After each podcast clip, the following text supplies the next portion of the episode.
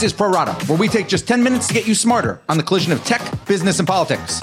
Brought to you by Silicon Valley Bank. Ideas Bank here. I'm Dan Primack. On today's show, President Trump's unexpected war on Wall Street and why Facebook is hyping TikTok. But first, fighting for attention. Tonight, the Democratic presidential candidates will be back on the debate stage for the first of two televised nights from Detroit. And look, it's been well established in the digital media age that a key debate objective is to go viral, at least for the right reasons. And that's amplified even more when there are so many candidates. But what we wanted was a sense of what about the candidates was resonating before the debates. So Axios partnered with a company called Newswhip to figure it out. Now, Newswhip is a kind of data analytics company, and they compiled and analyzed numbers on trillions of social media interactions, including things like likes and comments and shares, and learned that the most salient policy position since March 1st from a Democratic candidate came on student debt cancellation, with Elizabeth Warren getting a bit more attention for her positions than Bernie Sanders got for his. In terms of Joe Biden, his top storyline wasn't a policy at all, but rather his ability to beat Trump. But that got only half the attention of student debt from Warren and Sanders. In fourth place, Cory Booker and Pete Buttigieg were basically tied. Booker for gun control and his attacks on the NRA, Buttigieg for his criticism of the religious right. When it came to Kamala Harris, it was her plan to increase black home ownership. The bottom line here is that this sort of information can measure voter enthusiasm in a way that traditional polling can't both positive and negative. In 15 seconds, we'll dig in with Axios reporter Neal Rothschild. But first, this. Have a great idea for a startup? Silicon Valley Bank wants to help you make it a reality. With more than 35 years of experience, they understand the challenges of the startup journey and have created banking and financial solutions to help founders every step of the way. Silicon Valley Bank. Ideas, bank here. Visit svb.com forward slash next to learn more.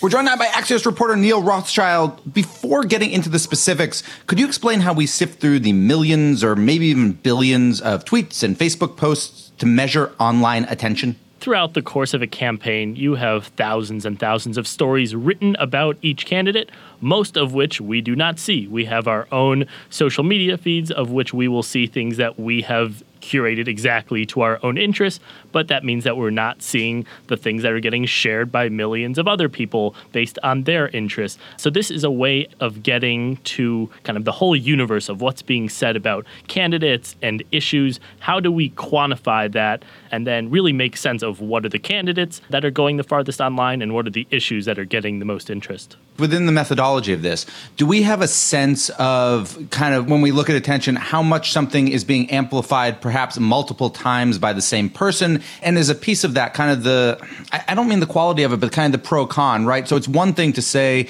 that Elizabeth Warren's, uh, you know, college free tuition is getting lots of attention. Do we know if that's positive attention or negative attention? We don't. And we wrote a couple weeks ago that conservative media has gotten kind of the biggest stories about 2020 candidates. However, there's kind of a baseline theory behind this that in order to succeed in the election, it's all about getting out there further and further. So, yeah, there's going to be positive sentiment. There's also going to be negative sentiment. That is going to be the case for all issues and all parties. You're being supported, you're being attacked on either side but we're most interested in what is really breaking through, which is a signal of enthusiasm, right? If no one cares about you, the negative sentiment just isn't going to go very far. But by being able to put a finger on, yeah, no, we know that this is getting a lot of interest and there's a lot of emotional juice behind this, that's what we're really interested in. And so let's speak of that. Let's break these numbers down a little bit. I, I mentioned Elizabeth Warren's tuition free college plan combined with kind of student debt cancellation. You guys found that correct that that was the most interacted with topic slash candidate?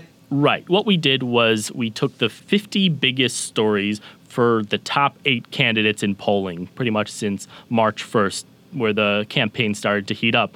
And what we found is this, if you go through those top 50 stories, what are the common threads? What are the storylines that you continue to see being shared, you know, a lot and by different types of media and the numbers are consistently high and we found that, you know, more than any other candidate's policy, Warren and Bernie's policies about canceling student debt. For Bernie, was to the tune of 1.6 trillion. For Warren, it was about 640 billion. Those numbers way outpaced anyone else's policies. That's interesting. And for Joe Biden, who is the front runner, at least the assumed front runner right now based on polling, it is literally polling that's his lead story, correct? Polling in terms of how he matches up to Trump? Exactly. And I think that's a great barometer of where this election is heading and how people think about it. The fact that he is polling well against Trump, you know, you see stories about national polling and how he's up in a poll in Texas. That very much mirrors what people see in him is an ability to beat Trump in the same way that what people see in Warren and Sanders are kind of new radical proposals for how they think America should be shaped.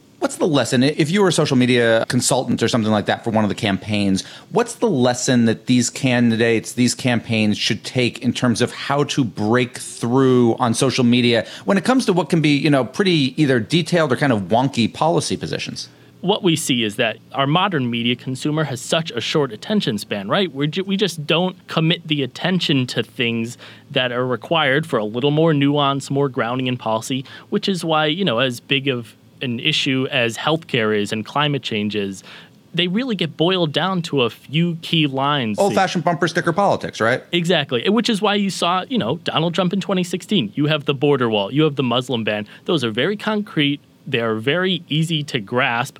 And so it's going to take policies like that that are similarly, can, you know, you see it and you know what it is and you feel some way about it in 2020. From your perspective, you talk about what Trump was able to do in terms of kind of simplifying things down and, and kind of having the, the, kind of a sloganeered election. He literally had a sloganeered election. He also, of course, on Twitter is, is extremely, uh, to be kind, provocative. Are we seeing any candidates kind of trying to follow in that mold, or are they simply taking the first part, kind of the social media marketing part, but not the, for lack of a better term, trolling piece of it? No, I don't think we are at all. In fact, if you look at these numbers and just from a raw volume, take how many interactions are being generated over the course of the campaign. It was high kind of around March, April, May, and then into the first debate. It has plummeted in the last few weeks. There is kind of compared to the president and the other national issues, the 2020 candidates kind of aren't able to will themselves into the news cycle with provocative statements by tweeting insults at each other. Maybe that picks up as we get closer to February, but you're not seeing that to any extent. Certainly not compared to Democrats like Alexandria Ocasio Cortez, who can, you know, assert herself in a news cycle and all of a sudden everyone's paying attention to her. Neal, final question for you. You made a comment or a mention in this story about how this sort of data maybe better reflects emotional responses to issues and to candidates than traditional polling does. So when you look at the data that comes out of the debates tonight and tomorrow night, are the issues that pop up, is, is that kind of what we're looking at, kind of which is the gut reaction, the emotional reaction, rather than kind of a stepped back, oh, that's an interesting policy, here's why, why, and why? Is that what we're really looking at, is the gut reaction tonight and tomorrow? Yeah, exactly. And I think an important distinction is that you have a debate and certain moments get covered more. And that's very much the media sending a signal like, we think this is interesting, this is what we're showing.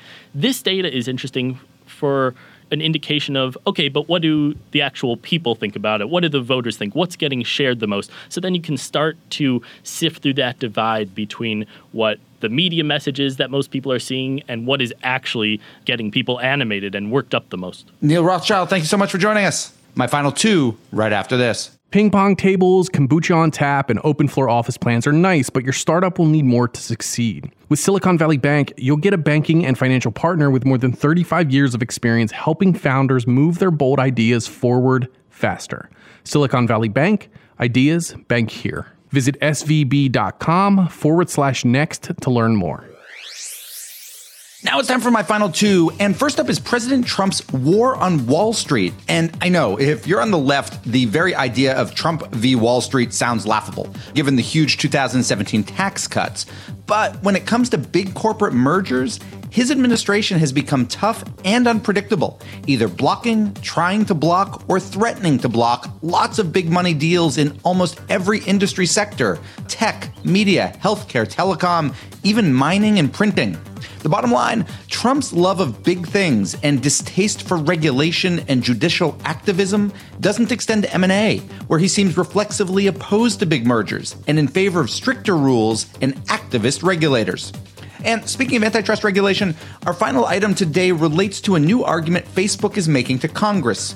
In short, it's not unbeatable. And Exhibit A is Chinese lip sync and meme making app TikTok, which is exploding in popularity. For example, it's been credited with helping to hype Lil Nas X's song Old Town Road, which recently broke Billboard's record for the most consecutive weeks atop the charts. But the thing about TikTok, it's not very well understood by almost anyone under the age of 30. And yeah, your trusty podcast host is included there. And that means Congress isn't yet buying what Facebook is selling. In fact, Elizabeth Warren couldn't stifle a laugh when asked about it last week. Then she composed herself and said it's a reminder that Facebook has, quote, too damn much power. It makes them arrogant and disconnected from reality. End quote. And we're done. Big thanks for listening. And to my producer, Tim Shovers, have a great National Cheesecake Day. And we'll be back tomorrow with another Pro Rata podcast.